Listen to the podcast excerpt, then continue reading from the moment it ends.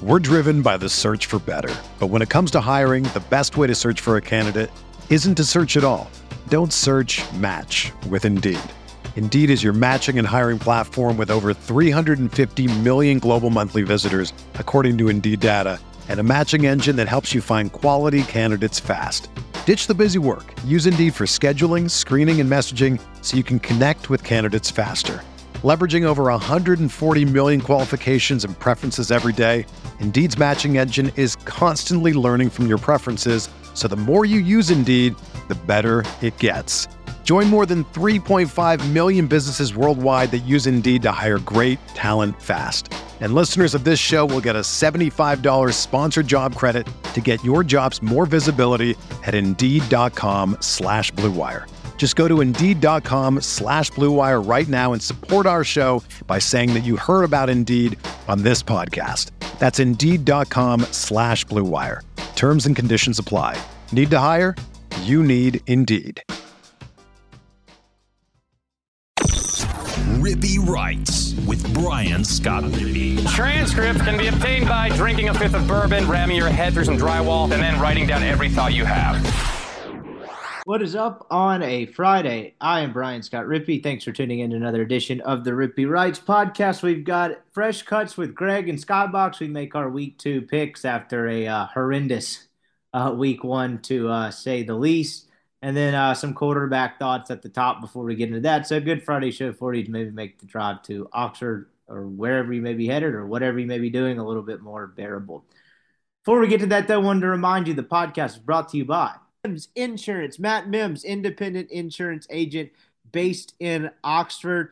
Matt Mims wants to make insurance easy for you. Gas is expensive right now, groceries are expensive, literally everything's expensive. You don't want to lose money just because you don't know what the insurance process is like and how to go about it. It can be overwhelming. I get it.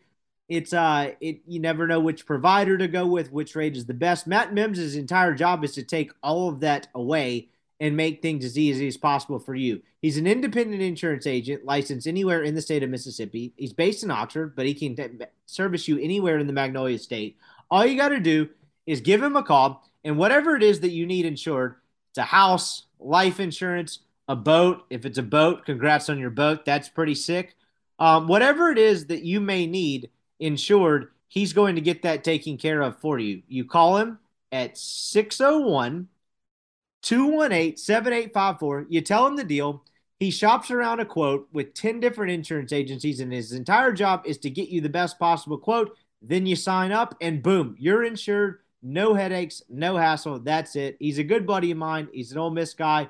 Do uh, business with a fellow rebel if you're so inclined. Wouldn't send you to someone I don't trust. A great dude, a sharp guy, and is going to make insurance easy for you. Check him out. Mims Insurance there in Oxford.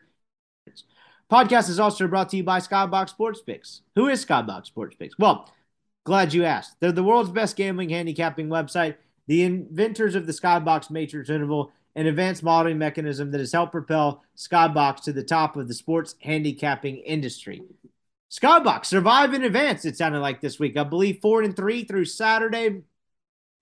Um, winning record had a couple of tough luck on some uh, Georgia State block punts, some weird over under stuff. But hey, that's the difference between, you know, you losing your ass the first week and Skybox still leading you to winning record. They are the professionals. They're going to have a picks package to fit your price range, month long, season long. We got NFL coming up on Thursday. College football is in full swing. You're going to want to go check out my guys at Skybox because they are the only way to profit in the long run. You are going to end up in a hole. You are going to end up regretting the fact that you ever opened an account with said bookie or whatever it is you do, wherever it is in the long run without Skybox. Let them guide you to consistent profit and let them make you money and enjoy this football season as you wager on it and make some supplementary income as opposed to the man texting you every single Sunday night asking if you can square up for the ninth week in a row.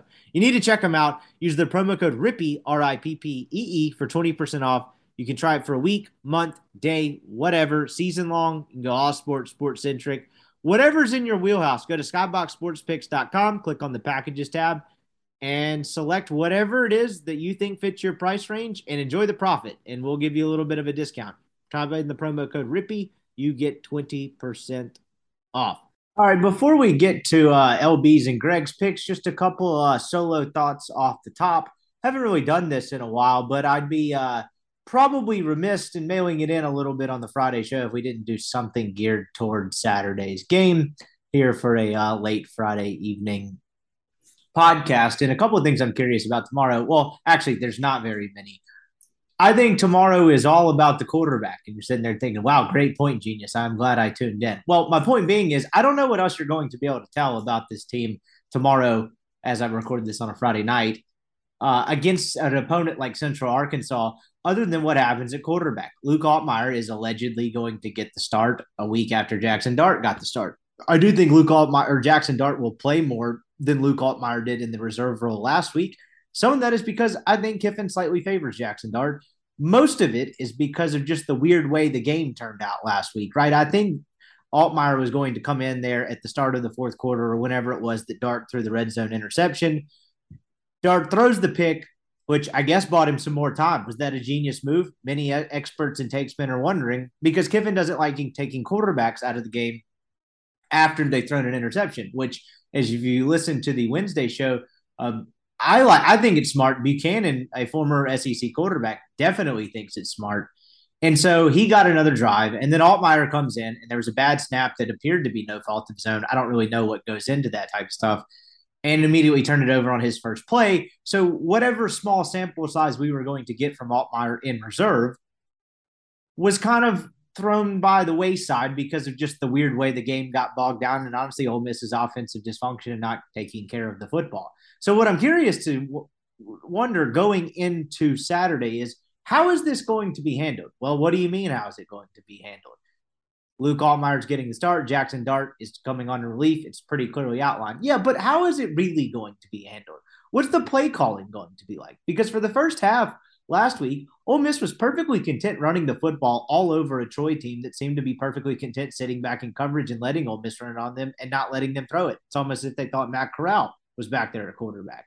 Well, then in the second half, as Kiffin alluded to in his press conference, that they tried some stuff in the passing game, despite that not being what the coverages and how Troy was playing defensively, the most optimal strategy to beat the defense and continue to score points. I think Kiffin put it as, you know, we could have continued to run it and run it in and scored a couple more touchdowns, but we wanted to get some guys confidence in the passing game. I think he's talking about Jackson Dart gaining chemistry with the, you know, relatively new receiving corps. Doesn't take a genius to figure that out.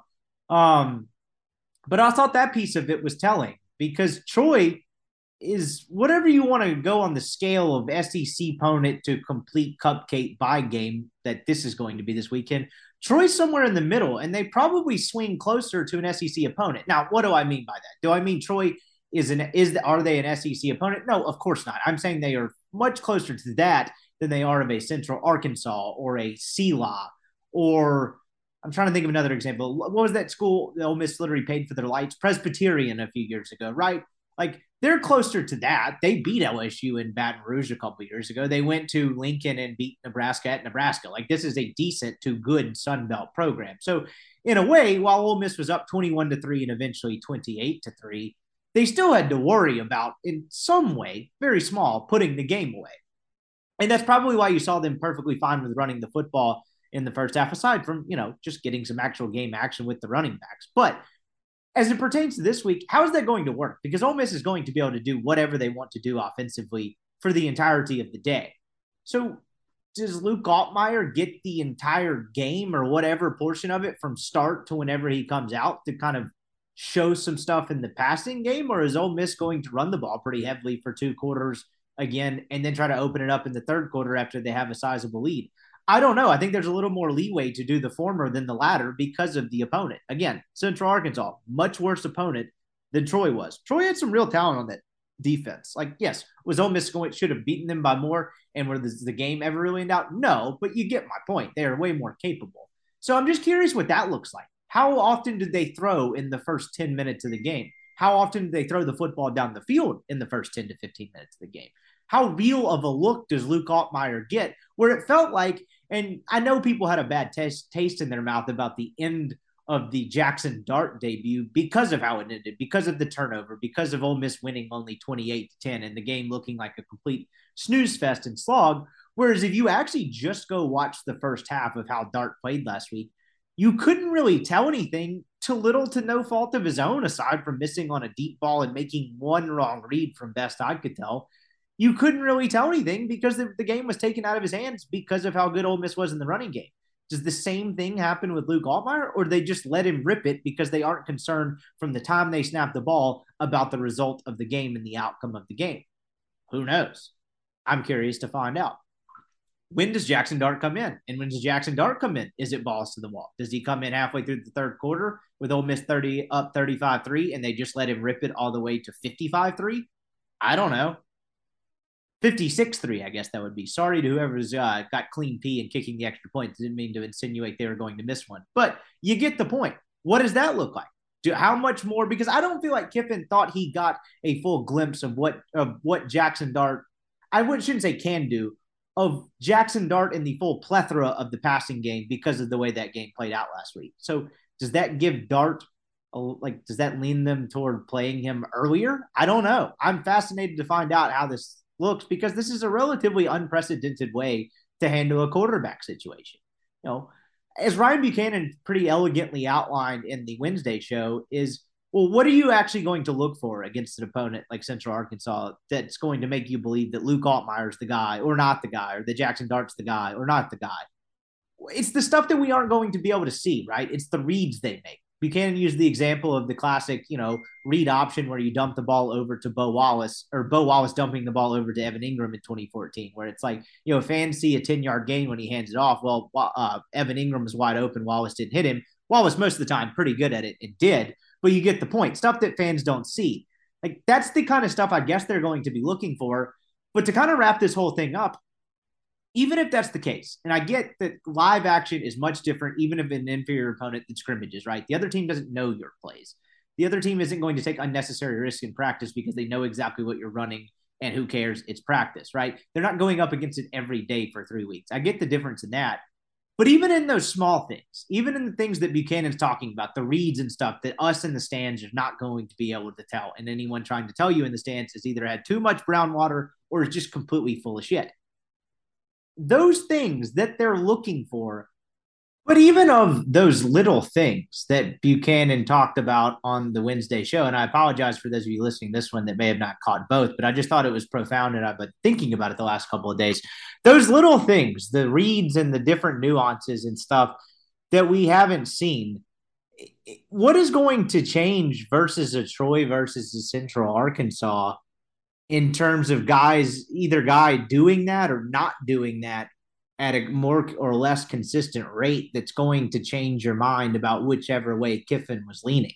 Like, is it a is it an interesting way and is it a fair way to do this to have, have both guys start and come in relief? Yeah, I think absolutely. And maybe it's it's just sheerly getting them each a larger sample size in game action opponent be damned before making a decision. But I just wonder, even with that larger sample size, what are you going to be able to tell from it? What are you going to be able to do with it? Uh, do with it, and what are you going to be able to base? you know any sort of concrete decision off of and so that's why i think this comes down more to fairness than anything with the outside chance of being swayed is there a is there a way that luke Altmyer looks infinitely better than Jackson Dart was and is just slinging the ball up and down the field and being accurate and making the correct reads and all that. Yeah, absolutely. And then maybe he's your starter at Georgia Tech.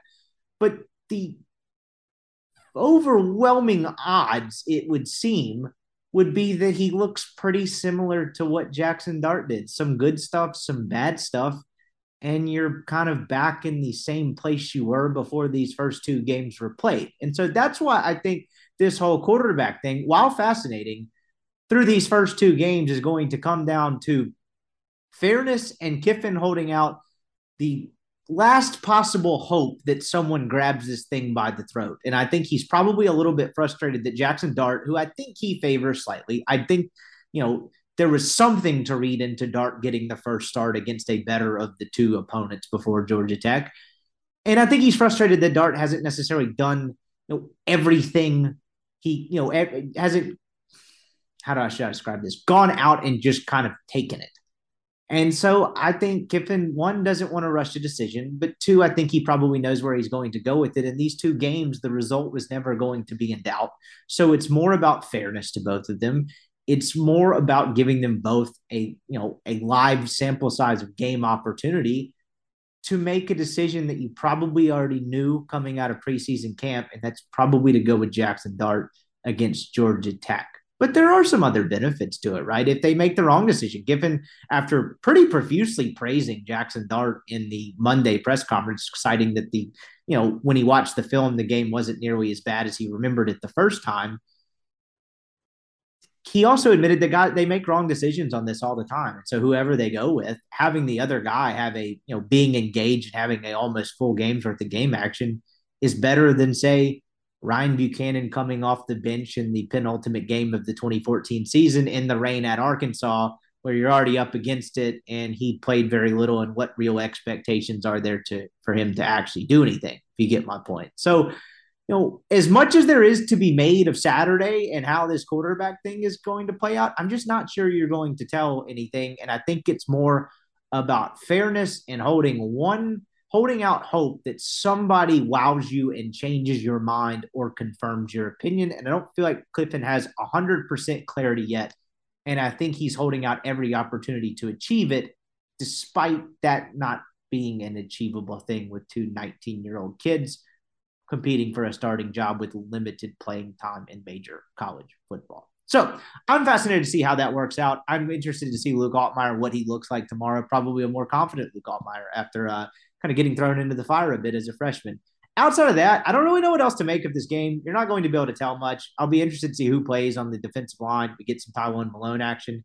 What's to make of this Mason Brooks thing on the offensive line? He came in at the very end of the game at guard after not playing at all at tackle, which is, you know, not what he signed up for, which, you know, at the end of the day, you got to perform, right? They're not going to play you just because they told you to when they recruited you here as a grad transfer. I don't know what's going into that situation, but also have a hard time to believing that he's a total dud that won't factor into this offensive line at some point.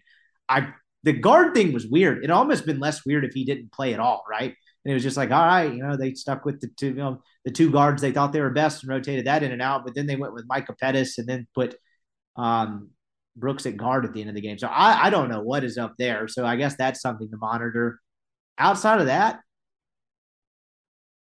I don't know. There's really not a whole lot to tell before Ole Miss goes to Atlanta and plays a Georgia Tech team who I don't think is very good, but rapidly improving. And maybe they'll have some sort of clarity at the quarterback position when they take the field in Atlanta this time next week. All right, let's get to LB's Greg and Fresh Cuts. Before we get to that, I want to remind you this podcast is brought to you by our friends at BetterHelp. BetterHelp is a full fledged online therapy service that matches you with a licensed therapist in under 48 hours. Therapy is just like any other maintenance you do. You go running and exercise to make sure you stay in good shape. You put gas in your car, you change the tire or rotate the tires, you get oil changes, all kinds of stuff. Your brain works the same way how your brain performs affects how you live and how you treat your brain affects how you live. Therapy is great.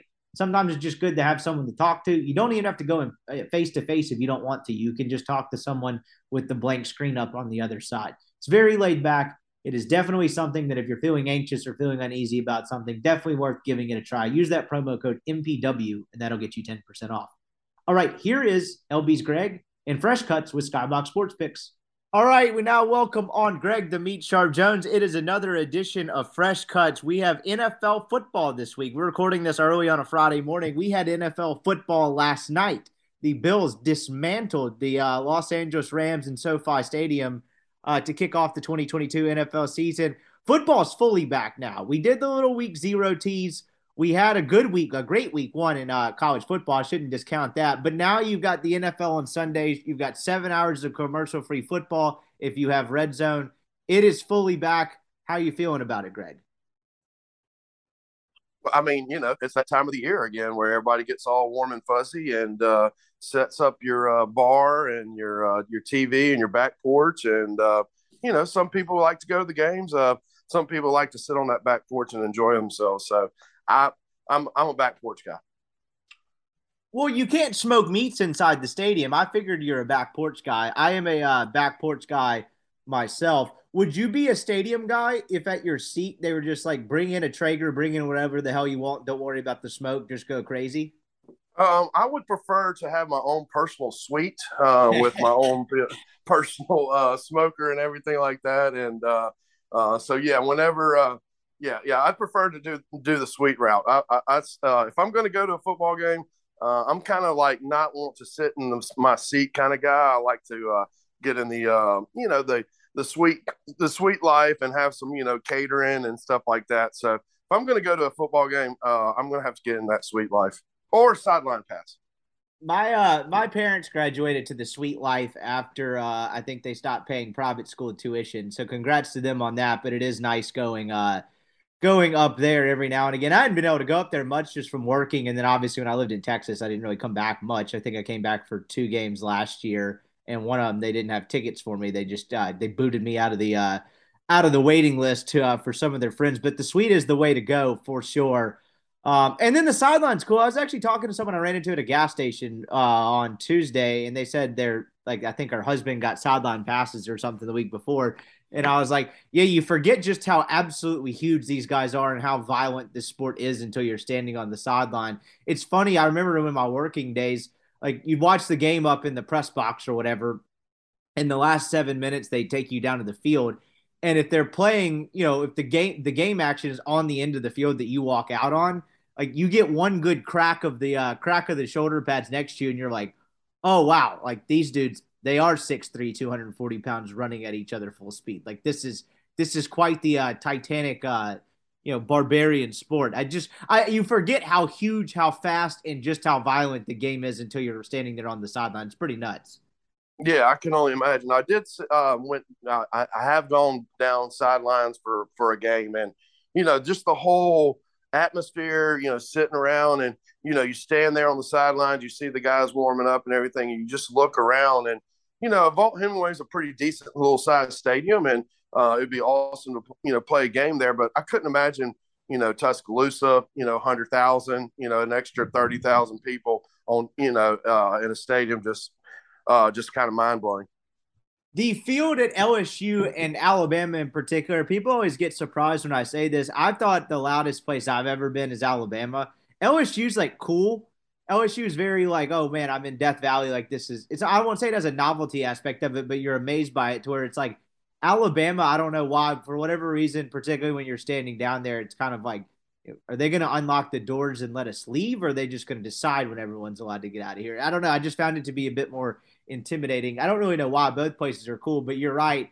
It's uh it's pretty nuts in terms of the noise down there. I remember trying to Ole Miss was playing LSU in 7, 16 or 18. I can't remember which one it was, but I was trying to convey it to a photographer I was working with, like what kind of photo I needed. We're three feet from each other and just no shot. No way. Like I was like, I guess we'll text each other or sign language. You can't hear anything. It's it's wild.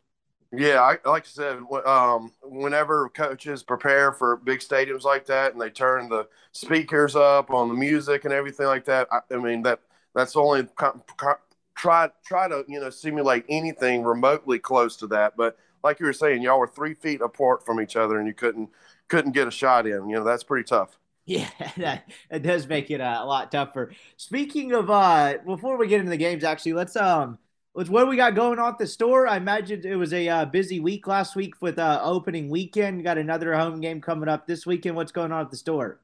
Yeah, I mean, you know, we were uh, had a really good uh, first opening week, and you know, uh, don't know how busy we're going to be with this weekend. You know, with it being back to back home games, so it's kind of hard to adjust for and plan for. But you know, we're going to be stocked up, ready to go. And like you're saying, we're recording this Friday morning, so I'm about to go in there and start cutting some lane trains, and uh, we got some fresh fish, and uh, yeah, we're good to go. Uh, we'll be rocking and rolling this weekend.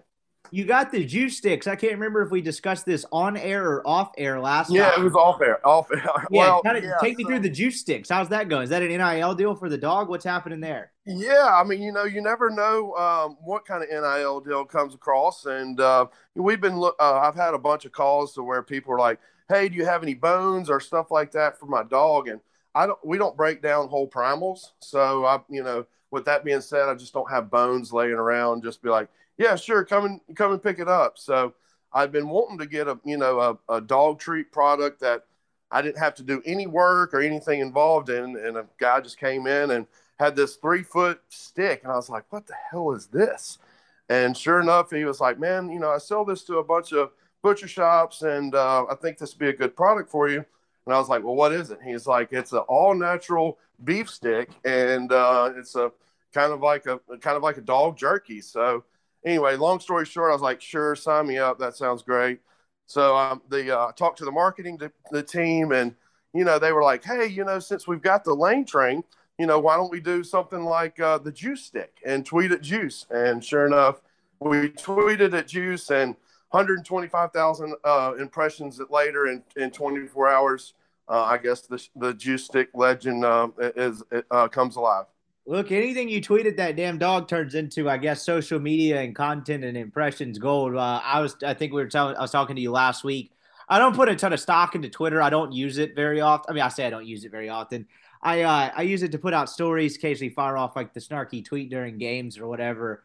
But um, like when you get on there and a dog has like you know eighty thousand followers, and it's just like, what what am I even doing here? I should just pack it up and go home. Um, yeah. so congrats on the NIL deal with the dog. Do you have any sort of special to honor the uh, late great uh, Queen of England? We're driven by the search for better, but when it comes to hiring, the best way to search for a candidate isn't to search at all. Don't search. Match with Indeed. Indeed is your matching and hiring platform with over 350 million global monthly visitors, according to Indeed data, and a matching engine that helps you find quality candidates fast. Ditch the busy work. Use Indeed for scheduling, screening, and messaging so you can connect with candidates faster. Leveraging over 140 million qualifications and preferences every day, Indeed's matching engine is constantly learning from your preferences, so the more you use Indeed, the better it gets.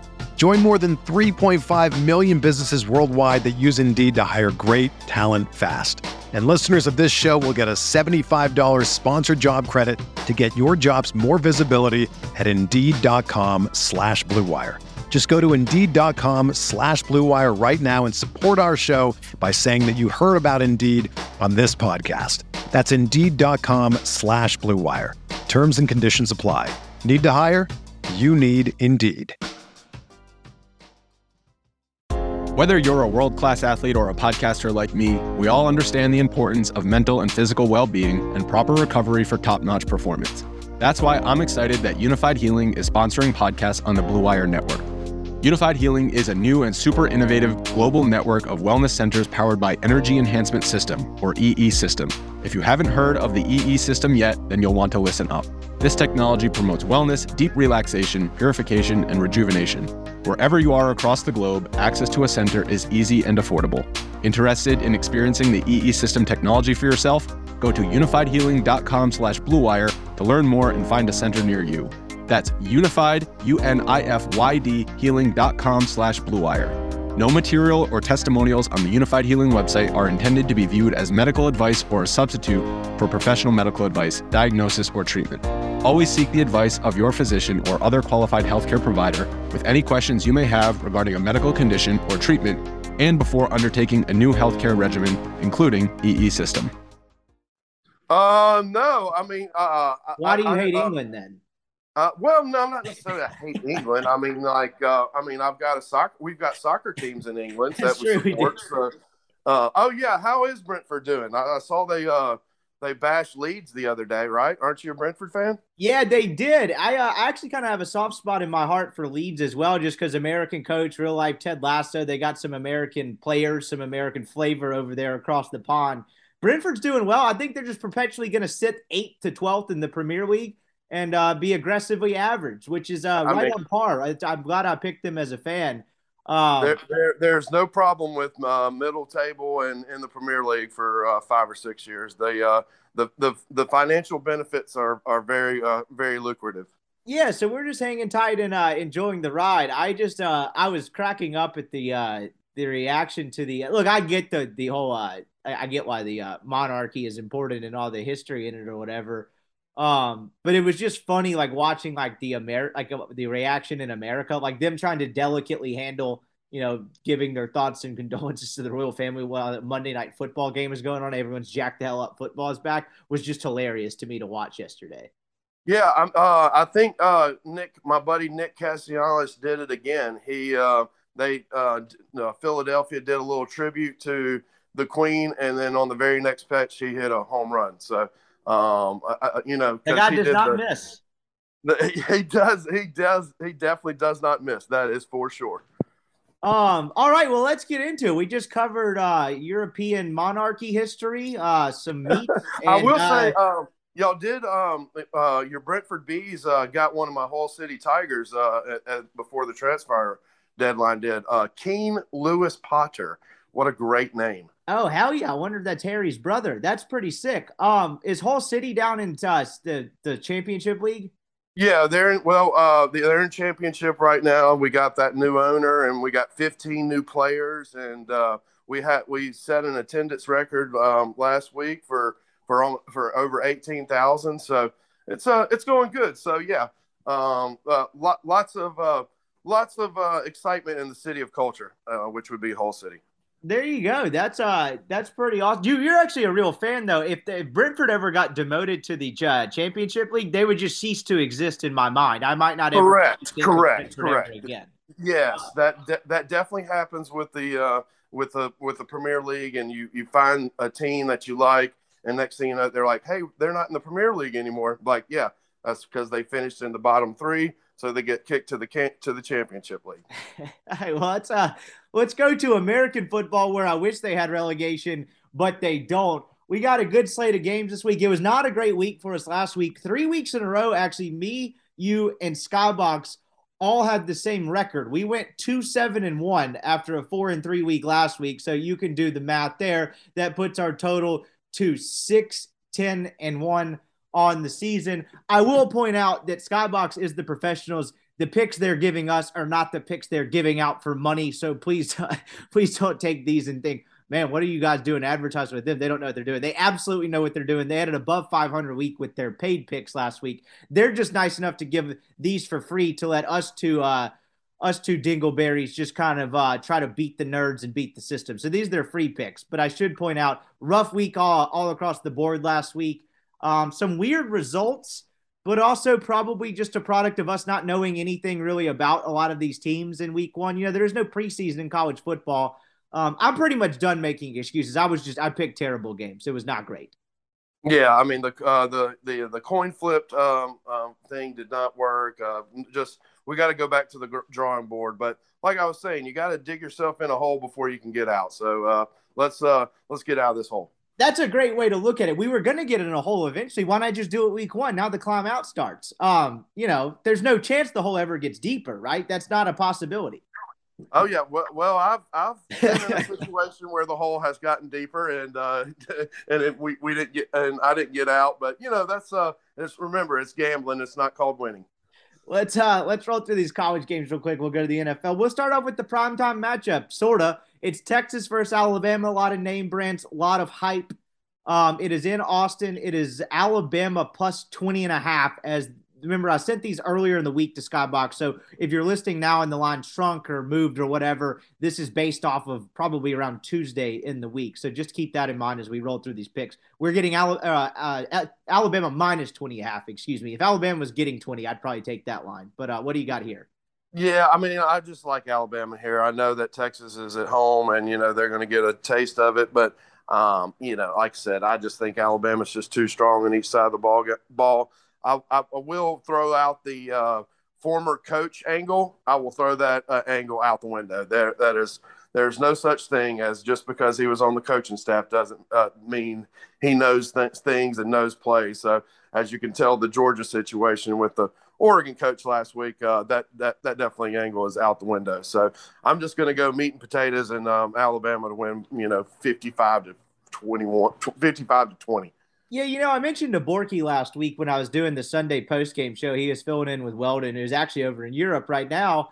Um, I did we did the Oregon pick last week, just like yeah, whatever, take the points. About two minutes after kickoff started, I'm not sure if Georgia had scored in that 120 second time frame that this crossed my mind, but as they were running out of the tunnel or the kickoff, I can't remember when it was. I was like, oh, I just picked Bo Nix with the Pac 12 offensive line and non SEC weapons against Georgia. This might not be the smartest idea. uh, I've ever had in terms of that former coach angle you were talking about. You, after a tough week, are going to get smarter. I'm going to continue to play dumb. I don't think this game is necessarily ever in question, but it's a huge game. It's in Austin. I think 20 and a half is just a ton of points.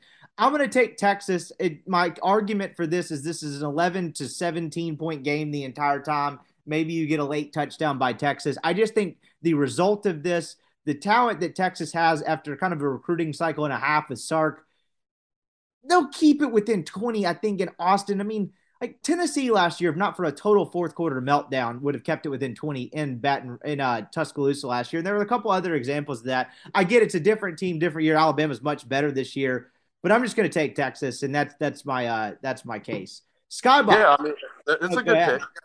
Yeah, I think it's a good pick. I don't know. I think it's a dumb pick, but we may get lucky. If uh, we're going to be bad, we may as well be bold. Skybox is going Texas Longhorns plus 20 and a half. So Skybox is on the horns as well. Um, that's going to be interesting to see where that line finishes. Coming up, we got a uh, really good SEC matchup, or I say good, interesting SEC matchup.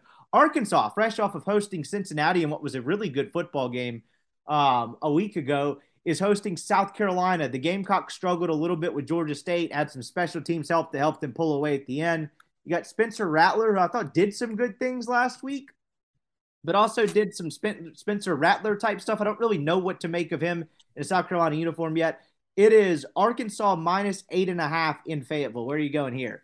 I like Arkansas. I mean, I think uh, I think they win by two touchdowns here. I, I just for some strange reason I got a hunch on Arkansas, and uh, you know, Arkansas is playing really good, and you know they're sneaky good, so they might um, have a little nice run at the West. But you know, I think again, when, whenever you talk about the SEC West, they're all playing for second place. You know, with Alabama, so um, I like um, Arkansas here to win by two touchdowns.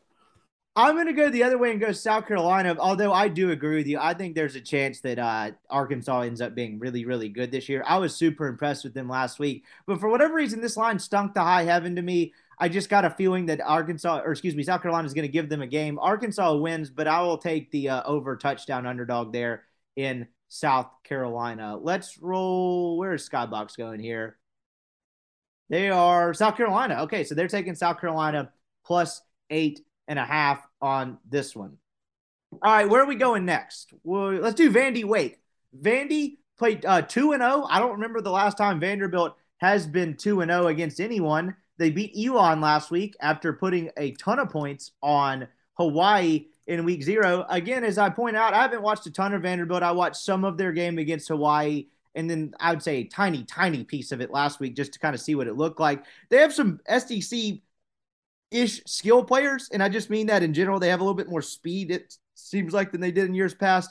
They are 12 and a half point underdogs to Wake, who is getting their quarterback, Sam Hartman, back this week after he had a non football related illness that cost him about a month. I think it came out later is actually a blood clot, which is a terrifying scenario there. Hope everything's all good with him. Um, it is Wake minus 12 and a half in Nashville. Um, I don't think you're getting the home field advantage here, but uh, where are you going?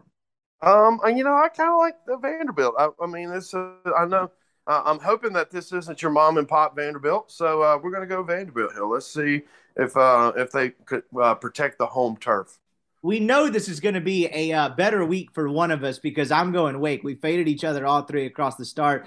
Love Vanderbilt. I hope. I actually hope I'm wrong. I just kind of have a soft spot spot for Clark Lea um, and that Vanderbilt program. It's just really an uphill battle working there. I was looking on Twitter last night, uh, just kind of scrolling through. I saw they're trying to get people to come to the game at Vanderbilt, which was kind of got me thinking. And I'm not this guy usually. I swear, like I don't put it as I mentioned earlier, I don't put a ton of stock in his Twitter. Vanderbilt's football account has 80,000 Twitter followers. Like by comparison, Ole Miss baseball has like 115. And again, I'm not like, oh my God, 100. Like I don't compare. I think comparing followers, particularly when it comes to media people and contracts and their value, is one of the dumbest things ever.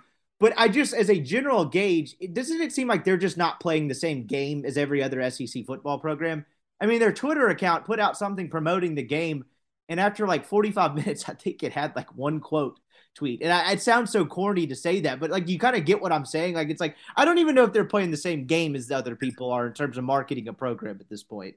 Yeah, uh, weren't they giving out dollar tickets or something like that, like last year or something, like, or I think they were giving out dollar tickets, something like that. Yeah. If they really want to get innovative, they should pay people to come to the game.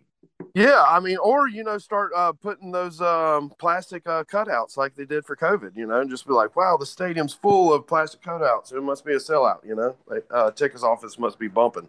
That might be uh make it louder because you would at least get the echo effect. I'm going Wake here. I uh again, like I said, I kind of hope I'm wrong. Skybox is on Wake as well. So somehow I've agreed with Skybox on all three of these um so far. They're on Wake minus 12 and a half.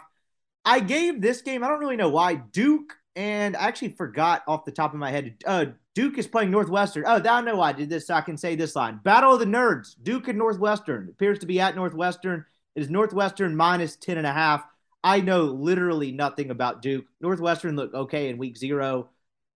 I guess I'll take the Midwest nerd. I'll go Northwestern. What are you going here? Well, since we're going on opposite, I'm either, I'm either going to dig myself to, to China or uh, get out of the hole. So I'm going to go uh, opposite. I'm going to go with Duke here.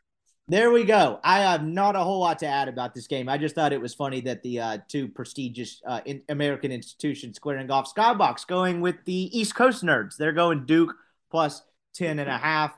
Here's probably maybe potentially the game of the weekend. We've got Pittsburgh and Tennessee. This game is at Pitt. It is Pitt plus six at home now. I'm really impressed with Tennessee. They showed a, uh, an ability to win tough games on the road last year under Heupel. Uh, Kentucky's one that comes to mind. They played Alabama tough for three quarters. That score won't uh, reflect it. Um, there's one more they won on the road. I can't remember where it was. Oh, they just destroyed Missouri on the road, which – whatever you think of Missouri, you go put up 63 in anyone's house in this league. Uh, that's pretty impressive. That being said, Pitt didn't play very well in the backyard brawl, but I was impressed with their defensive line. I think Slovis is a good quarterback, and I think they made a ton of mistakes and still found a way to win a game. I want to take Tennessee badly here, but I just don't know if I can swallow the six. I'm going to go with the Pitt Panthers here plus six at home. Yeah, I like Pitt. I'm, I'm, gonna go with Pitt too. I mean, like I watched the the backyard brawl, and you know they interviewed Pitt's coach, and he went after Scott Van Pelt and uh, and ESPN know, for hating on him. The the, the uh, that was that's very aggressive, and uh, you know I kind of like the aggressiveness, and uh, we're gonna we're gonna roll with it. So let's go with Pittsburgh. Uh, which Van Pelt, why he's like the ultimate professional on television, just didn't even faze him. He just went right into the next question, kind of cracked a joke and kept it moving. And what really could have been an awkward exchange, and uh, that's just a you know, example number a thousand why uh, SVP is as talented as uh, as he is, and why. Yeah, because I mean, like you, you, could see it, like the surprise on his face. He's like, "Wait, is this guy going after me, or is he going after ESPN?" Like, you know. Um, yeah, I think yeah. it was more of an ESPN like Mickey Mouse rant, but uh, it was definitely not like he definitely didn't say, you know, love you, Scott, but he just went straight at it, just encompassing everybody. Well, hey, you know, whenever you're in the moment and you just won a big game, and you know, and how they won the game, you know, I, I would, um, you know, it, it, it's probably a heat of the moment thing, and I'm pretty sure he probably like immediately called Scott Van Pelt. Like, hey, dude, I'm sorry about that. You know, like you're the man. I'm going Pitt. I just you you have to be a lot better than your opponent to be a six point favorite on the road and cover that six points. And maybe the Tennessee's the case. Their offense is explosive. They've got a lot of speed at the skill position. I really like Hendon Hooker. I just, I, I just can't do it. It's too many points. I'm going to take uh, Pitt here. Uh, Skybox is going Tennessee, and it's actually Tennessee six and a half. So we're getting six in the hook. I misspoke. Um, so they're taking Tennessee minus six and a half. We're taking Pitt plus six and a half. Houston, Texas Tech, little classic Big 12 action, soon to be actually a Big 12 matchup um, here in about a year or so. It is Houston plus three at Texas Tech. What do we got here? First year head coach.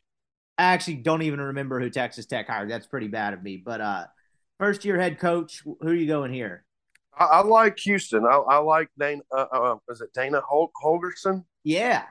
Yeah, I like that guy. He's aggressive.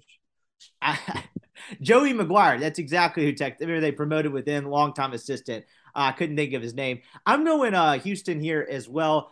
Um, I just don't think there's much separation in talent between these two teams, and I'm going to take the staff with a little more uh, congruency, not as much new. I like uh, Houston, and Skybox does too, and they actually uh, put in parentheses, we like them to win the game outright. So uh, how about that?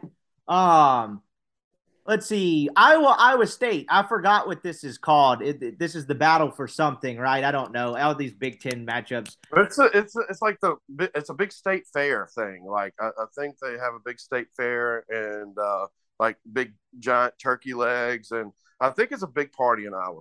The Cyhawk series. There we go. Um, yeah, I don't know. I that, that we got IT on that, and uh, by that I mean I googled it as you were saying that there. Uh, yeah, it's a, a big rivalry. Did you see what Iowa did offensively last week?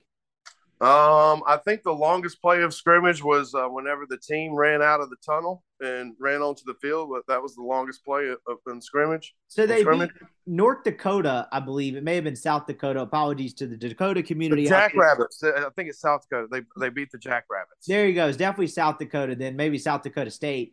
And it was seven to three, but I didn't clearly. I didn't have that game on the menu. That was not a uh, touchdown and a field goal. That was two safeties and a field goal on the way to uh, hold off South Dakota State. Uh, so it is now naturally Iowa is now a three and a half point favorite somehow over Iowa State, and this is one of the first ones we've come across this season. You know what you do when a line makes no sense? You hammer it. I'm going to the Iowa Hawkeyes minus three and a half, and I could not tell you why.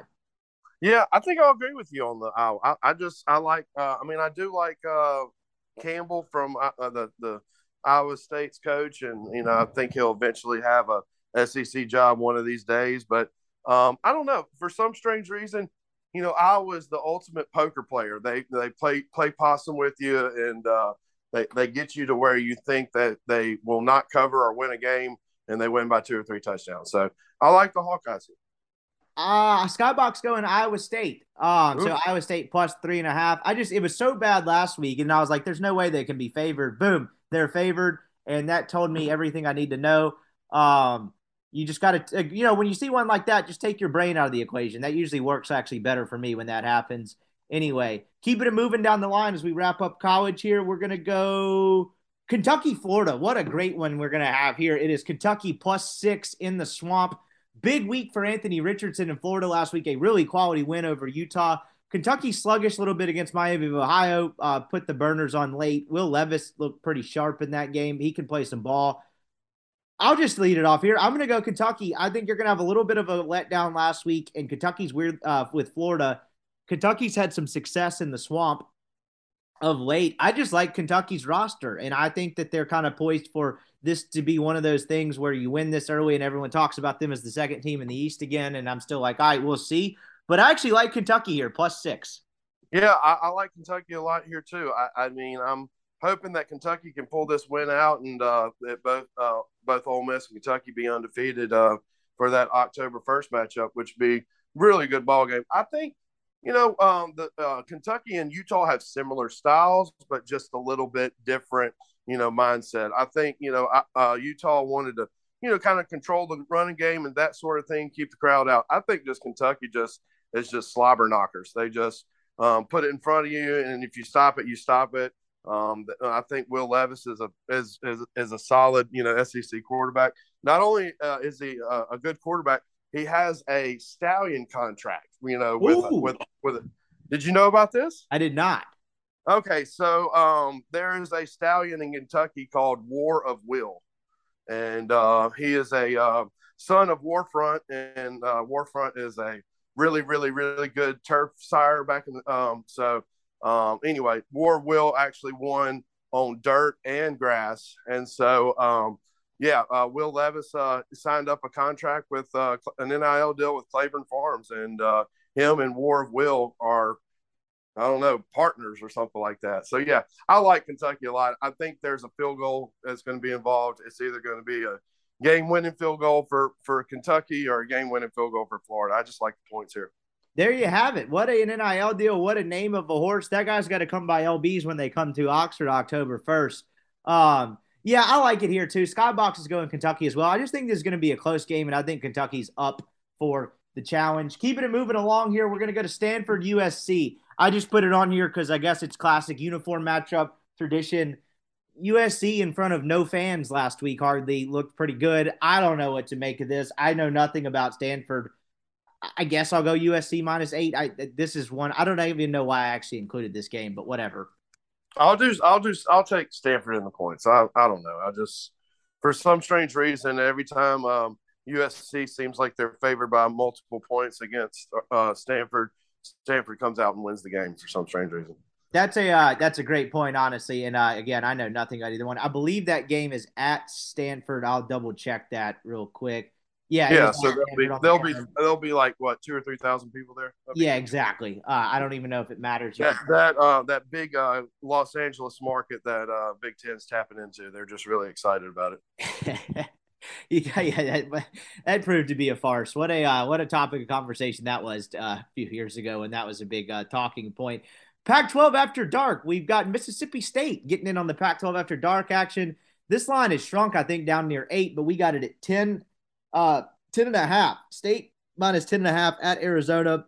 Um, I'm just going to go Arizona plus 10 and a half. State's better. State should win this game by two touchdowns. But as the kids say, I've heard uh, things get weird when the sun goes down in the Pac 12. So if state escapes this with a 20 i don't know 35 27 victory like you can rip up your state ticket but they won the game and played pretty well on the road i 10 and a half's a lot arizona looked pretty good against san diego state last week uh, in their opener so i'll go with uh, arizona but state shouldn't have any problem winning this game i don't think yeah i'll go with arizona too like a lot of points but i, I think you know they should uh, uh, they should look into more matchups like this you know kind of like with the Utah and Florida, Arizona, Mississippi State, you know, Tennessee, Pittsburgh. There should be a, more games like this, you know, throughout the season instead of, you know, you see a, a an Auburn play, uh, you know, Mercer or an Ole Miss play Eastern Kentucky. I just, I just, I'm kind of a big fan of these uh, interconference uh, uh, matchups. I like it a lot.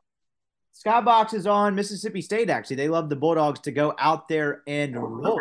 So they are uh, fading us on now. In last college game, before we run through some NFL games real quick, Baylor BYU late night game. This should be a pretty fun one. It is BYU minus three. This game is in Provo. Um, I put I put in Neil's picks. I'm not going to put much thought into this. Baylor is a better football team with a better roster, in my opinion, than BYU. But uh, this probably th- is going to be a gigantic trap. But I'm taking Baylor plus three. All right. Well, I'll go with BYU since uh, we just you know gonna we're gonna.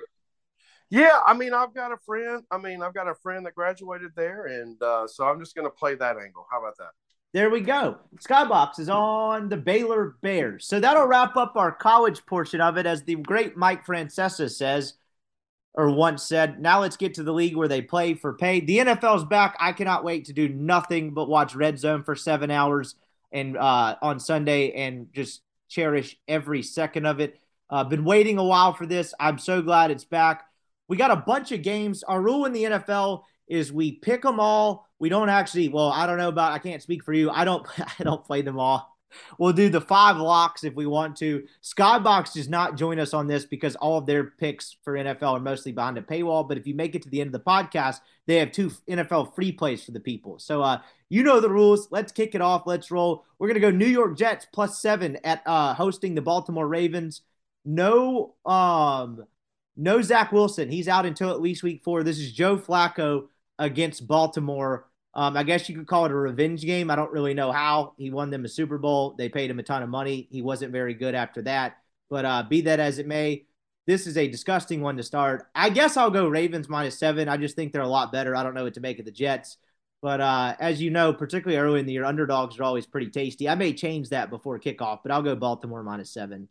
Yeah, you would think Baltimore just rolls here. So I'm gonna go. I'm gonna be a sucker. I'm gonna go with Baltimore. Lamar Jackson's on my fantasy team, so hopefully we get some points out of him this week.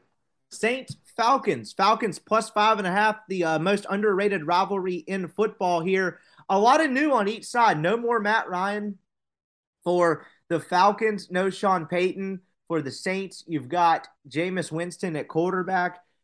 The Falcons are a candidate to have one of the worst records in the NFL. I'm not down on your Saints per se. I think they could end up being good. Marcus Mariota is not a bad quarterback, and plus five and a half at home. I think the Falcons are competent enough. I'm going to take Atlanta here plus five and a half. Yeah, I mean, I, I think that's a lot of points for uh, for this game. It always depends on. It seems like a field goal uh, wins this game or that sort of thing. But uh, I'm just I, I can't go against the Saints because uh, it just seems like it'd be weird. But uh, I'm going to bet with my heart here and uh, go with the Saints. Dolphins, Patriots, the offseason of Tua, they surrounded him with a ton of weapons. There's a ton of hype. I like their coach, Mike McDaniel. He's funny, he's quirky, seems like a smart mind. He was the offensive coordinator for the uh, 49ers offense last year that I believe led the NFL in yards per play per from scrimmage or whatever the stat is. You get what I'm getting at there.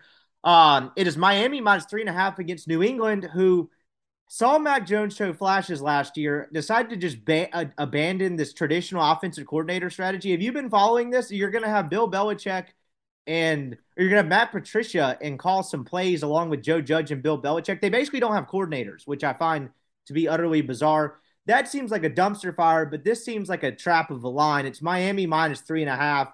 I'll just take the bait. I think Tua and the Dolphins kind of have something to prove. I think they need to look good from the start. That being said, this stinks to high heaven, but I just don't get what the Patriots are doing here.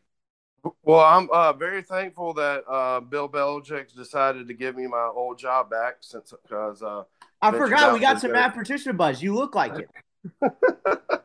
no, you know, like I said, I'm just glad uh, he let me venture out and uh, you know kind of destroy my career in Detroit, and then bet yet to come back and uh, hang out in New England with with a, a, new Cape job with with him. I, I like Miami here. I just think that you know, with uh, Brady not there anymore, uh, you know, the Patriots aren't, you know, aren't the Patriots anymore. And uh, you know, is Matt Jones really the answer in the in the thing? I don't know, but I like Tua and the and the Dolphins here. Yep, I'm just gonna roll with it. I, uh, I again, that one that one seems real fishy. I'd probably stay away in real life. Panthers Browns Baker Mayfield revenge game. Deshaun Watson 11 game suspension. They kicked him to the curb or excuse me, kicked Baker to the curb. He's now in Carolina. Browns are paying a decent bit of his salary, actually. Um, this is a pick 'em. Carolina is an interesting team. They're supposed to be bad, but they have some talent. The defense is actually not that bad. People aren't sold on the coach, Matt Rhule. He's a prime candidate for first coach fired. But uh, Baker's a competent quarterback. Baker, if I know anything about the guy, he loves to take vengeance uh, against someone he feels is wronged him. Uh, this one's easy to me. I'll take Carolina at home here. Yeah, I'm gonna agree with you. I uh, I, I like the vengeance factor. I, am a, I'm a, a, big fan of that. So let's go with some vengeance and uh, Baker Mayfield. Bengals at home against the Steelers at Cincinnati minus six and a half. Joe Burrow, they shirt up the offensive line. All the weapons return. A lot of people high on Cincinnati this year, and for good reason. Meanwhile, the Steelers ushering out the Big Ben era. Um, new quarterback who is for now Mitch Trubisky or Mitchell Trubisky, excuse me. Um, Kenny Pickett probably eventually ends up winning this job, their first round draft pick out of Pitt. He's actually technically the third string right now, so I'm not even sure he'll dress out this week because you typically only dress two quarterbacks. Mason Rudolph being the second string for now, but I think uh, Pickett eventually wins this job. It's Cincinnati minus six and a half. I'm going to do what I did last year. Every Pittsburgh went up to Buffalo last year. Everyone was on Buffalo to destroy them. The line was about the same. I picked Pittsburgh and they won the game outright. You know why? Weird stuff happens in week one that doesn't make any sense. I'm taking the Steelers because I feel like everyone's on Cincinnati. I don't think they'll win the game. I don't think it'll have any indication on this season, but this is my week one gets weird pick. Yeah, I um I, I like Pittsburgh here also. Um, you know, there's a there's an angle that is uh that is not quite used a lot, but I will say it works a lot.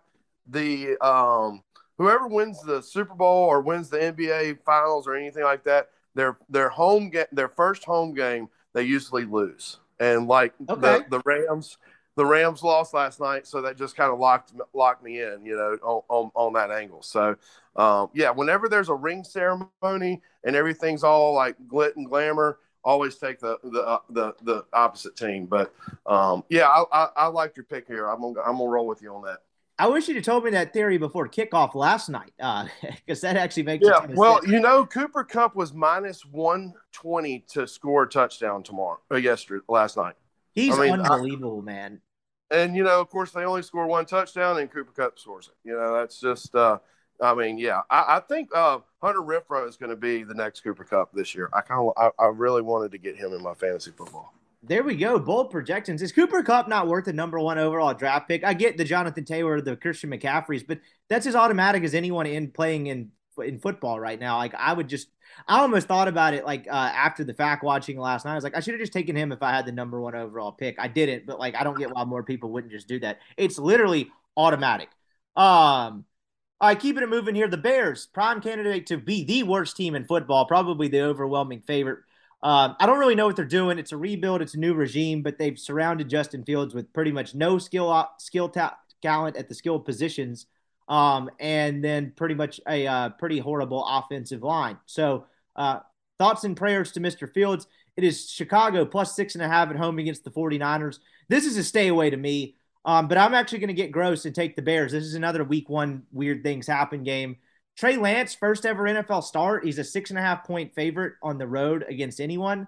Um, no thanks. I'd like to wait and see. Again, this is a stay away in my book, but I'll take uh, Chicago for the sake of it because we do pick them off. Yeah, I mean, I would say that you know, just that your casual, you know, uh, nonchalant better that doesn't uh, do any research. I mean, you're all on San Francisco on this one, and just uh, which you should be because they're probably the better team and they should win by a touchdown. But you know, this is the NFL, so uh, you you can't doubt the professional athlete. So I'm going to go with you on the Bears on this too, also. There you go. Football is officially back. We got our first "Don't Doubt the Professional Athlete" pick. We are uh, now fully immersed in football season.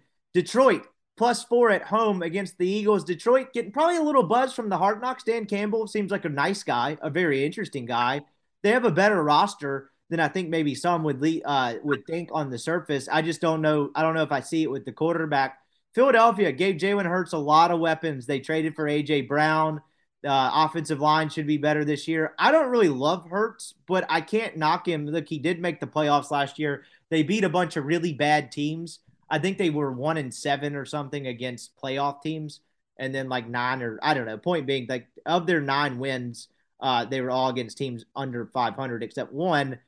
Um, I'm gonna go Detroit here. I just think plus four at home opening weekend. They aren't gonna end up being very good, but I think Detroit could get to that six seven win mark if Goff is somewhat competent. So I'm gonna go with the Lions here. Yeah, I, I mean, like I said, uh, um, I'm going to agree with you. I, I, like the Dan Campbell situation. Uh, you know, of course, you almost you like to pull for nice guys and nice people, and you hope they succeed. But you know, sometimes you just um, uh, it, it, uh, a light goes on or the light bulb gets turned to the right and it comes on and who knows? I mean i think that you know these uh, watching the hard knocks i mean you look like they've kind of bought into the system and who knows? Um, they might um, play with a little bit more but i, I like detroit. I just I, I, like these home dogs. Houston plus seven at home against the indianapolis colts. Indy goes and gets matt ryan. I think they're going to win that division because my titans just took a step back did nothing in free agency then traded aj brown I just don't love the Titans' chances this year. You lose Harold Landry, pass rusher. So Indy's probably the favorite to win this cupcake of a division. Houston plus seven at home. Davis Mills was a really good quarterback last year uh, in uh, in a bad situation and kind of got noticed for it at the end. Um, other than he's the guy with the super long neck, uh, if I remember that correctly. So other than being a meme, he actually seems a uh, like a pretty functional quarterback. Um, I think Indy's going to be really good this year, but uh, too many points here. Houston plus seven. I'm taking them at home. I'm on a lot of bad teams this week. My God. Yeah, I'm. I'm. I, you know, I'm in the same boat. It's, uh, it's if you either want me to paddle it in the front or the back, I'll, I'll, I'll, I'll, I'll, paddle this boat. So yeah, I just think you know uh, the NFL. You, you just take points here uh, in the first couple of weeks until until you know you're proved right. Yes, Indianapolis is probably going to be uh, two, uh, you know, should win this game by two touchdowns. But again, you just don't, you know, don't don't question the professional athlete. You don't question the NFL uh, uh, handicappers. So I'm gonna roll with that.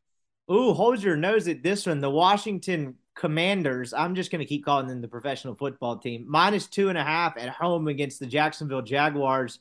Uh, Carson Wentz, the quarterback for the Commanders. They do have some good skill position talent between Terry McLaurin um, you got Antonio Gibson. I like the Brian Robinson pick. Unfortunately, he got shot in a carjacking, which is a wild story, and he'll be out for a while. Um, I just I can't do the Wentz thing. Jacksonville plus two and a half. You get Trevor Lawrence with a little bit better offensive line, um, a better head coach, and Doug Pederson. Maybe this is a trap, but I'm taking Jacksonville plus two and a half here. Yeah, I mean, again, this is going to be either really, really good or really, really bad. I'm going to go with Jacksonville too. Um, I um I've I've got a uh, fantasy sleeper on the Jack Jacksonville Jaguars, and uh, he's going to probably go off this week, and uh, uh everybody's going to want to get in on him. But you know, when you draft the sleeper, uh, you you you get to hold on to the sleeper all week, all year. Just to recap, our last four picks have been the Bears, the Lions, the Texans, and the Jags. So just getting really down and dirty week one. Yeah, I don't even think I don't think I don't even think our our, our moms are going to listen to the podcast anymore after these picks. Just be disgusted with it. Um, All right, afternoon games, late afternoon. We got a little bit more marquee matchups here. Arizona hosting the Kansas City Chiefs. Really noisy offseason for uh, Arizona. Uh, Murray wanted the new contract. I don't think Kingsbury's a very good coach. Watkins or DeAndre Hopkins, excuse me, suspended. This is still too many points, though. It's Arizona plus six. I think the Chiefs are going to be better than some people uh, let on. It'll be a different type of Chiefs offense, but they do have the best quarterback on the planet. That being said, their defense – they're kind of doing a lot of the um the Aaron Rodgers kind of Matt Stafford thing in Detroit and Green Bay that they that uh with Mahomes. They're surrounding him with not very good defenses, and that's a storyline that's kind of gone under the radar. I think they'll be better by the end of the year. But uh, Arizona always starts off hot and then falls off. So I think they torch this Chiefs defense. I don't know if they win the game, but six is too many. Give me the Cardinals here. Yeah, is it? Uh, and didn't Kyler Murray have like? Is he a modern warfare guy? What what game does what, what game what what gamer is he? Apparently, he hates film and loves Call of Duty. So they basically just Call put it Duty. in his contract. I think I guess to embarrass the guy and then leak it. I don't really know. That was a bizarre storyline that you he has to do four hours of independent film study without the Xbox on. So I think he's a big COD guy. Oh wow, that's uh, what's really funny about that whole deal was uh, I think the last preseason game uh, his headphones that he was using uh, were actually gamer phone gamer phones. yeah, so, uh, yeah, um, yeah, I, I kind of agree with you on the on the um, on the Arizona thing. You know, there's just um, something about these home dogs. Uh, first week, I'm just going to roll with every single one of them. Um, yeah, I'm uh, I'm with you there. I just think that's too many points. I'm all over the home dog there. Ooh, good one here. Chargers minus three and a half at home against the Las Vegas Raiders. This will be the best division in football. The quarterbacks in this division are Justin Herbert, Derek Carr, Patrick Mahomes, and now Russell Wilson. Holy cow. Could you finally see a division get all four teams in the playoffs with the new expanded wild card? I think the AFC is too good for that to happen. If this division was in the NFC, I would actually, uh, that would be an interesting prop bet. I think it could actually happen. You got the Chargers minus three and a half here at home. Um, love Herbert, love Herbert. This is a rematch of that weird Week 17 matchup where if they tied, they both got in the playoffs, and then you had the timeout off, and the one of the craziest professional sporting events I've seen in a long time. Um, I don't trust Staley. I don't trust the coach. I love the, what the Raiders did with Davante Adams. I'm going to take the points here and take the Las Vegas Raiders minus three and a half or plus three and a half on the road. I think they may actually win this game outright. Yeah, I mean it should be a good game, and you got to love the um, the uh, division, you know, rivals uh, first week. You know, really gets you uh, gets you locked in on the uh, the TV screen. Um, with that being said, I think I'm going to disagree with you. I'm going to go with Herbert and the uh, the Chargers here. I just I think they win by a touchdown. Okay, there we go. We've got the Chargers minus three. I haven't used any locks yet. I'll throw my first lock on the uh, Cardinals actually retroactively. I keep forgetting we have those. Um, my second one's going to go right here. It's Minnesota plus one and a half at home against the Green Bay Packers. Minnesota, pretty good, like roster wise, for whatever you think of Kirk Cousins. They got great weapons. I don't love the Packers in the spot in week one. I think Minnesota wins this outright, and I'm locking it for my second one. Yeah, I mean, you know, no Davante Adams, and uh, you know, um, the Green Bay has kind of controlled this division for the last couple of years, and um, you know, I I I I I think Justin Jefferson and uh, Kirk Cousins is a is a really good uh, you know combo, and uh, who knows they might you know have a shot at winning this uh, division. I I'm, I'm going to start it out with Minnesota with you too. I like Minnesota. All right, we got two more than the uh, the or two more than the Monday night game. Tennessee Titans minus five and a half at home against the New York Giants. Daniel Jones, kind of a prove it year. They got an offensive coach in Brian Daboll. I think he's pretty good. Comes down from Buffalo. I don't love anything that the Titans did this offseason at all, other than draft Treylon Burks from Arkansas. I think he's really going to be really good. That being said, um, I actually like the. Uh, I think I like. Ah, damn, I don't know. I'll go Titans minus five and a half. I just the this could be a close game, and then Danny Dimes throws two picks back to back, and all of a sudden the Titans are up 17 without actually doing anything impressive. I'm going to go Titans minus five and a half here. Yeah, I'm going to go Titans too. I mean, you know, after uh, I think I saw, um, I think I saw a tweet and it said that Daniel Jones is in uh, is in mid season season form, and I don't even think he uh, came remotely close to to throwing the ball to the receiver. It was that bad. So uh, unless Saquon Barkley runs for 250 and three touchdowns, I, I don't see it happening. So I'm going to go Titans here. We uh we only got two games left. You still have all five locks in the holster. Would you like to retroactively use any of these? Or you keep it close to the I told I, I totally forgot about locks because you know they're really not locks; they're just prayers. So That is um, correct. We'll call them. Uh, I like that. I will call them prayers going forward. Yeah, we're gonna start calling prayers. Yeah, the the the, uh, the fresh cut prayer of the of the, of the week. We get five of them. We pray five days a week on this show. Um, Cowboys, Bucks, Sunday night football. Dak with a little bit of an ankle thing that showed up on the injury report later this week. Bucks weird offseason. They lose a couple offensive linemen. Brady goes missing for 11 days. There's some some stuff about uh him and Gisele things not being great at home. Um, I don't know what to make of this. I think I'm gonna go Tampa minus two and a half just because I think Dallas is kind of a mess, and I think Tom Brady can overcome it. So I'm gonna go Tampa minus two on the road here. Uh, I'm gonna, for some strange reason I'm gonna go with the Cowboys. I don't know why. Um, I'm just gonna roll with the Cowboys. Maybe because uh, I'm uh, of Mike Renfro. Uh, I met him and and hung out at Lone Star Park, and uh, so I'll, I'll give um, the recent trip to Dallas uh, some vindication, and uh, we'll go with the Cowboys first week. There you go. Sun or Monday night game. Seahawks plus six and a half at home against the Broncos. Russell Wilson returns to Seattle in his first game with Denver. Seahawks don't really know what they're doing at quarterback. I guess they're going with Geno Smith. I don't even actually know.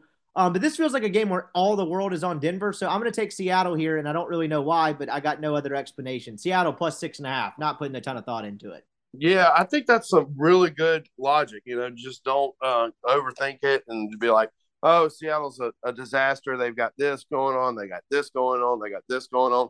Well, that's perfect. Let's bet them. You on Seattle too? Oh, yeah, absolutely. There we have it. That is week one in the NFL. This has been week three of Fresh Cuts. This was fun as always, my man. We'll talk to you again next week and see how these picks turned out. Oh, yeah. Let's see if we can't get out of this hole. If not, we're going to be in a deeper hole, but that's fine. We'll, we'll, uh, we'll bet every week like we do every week. Yes, we will. Talk to you soon.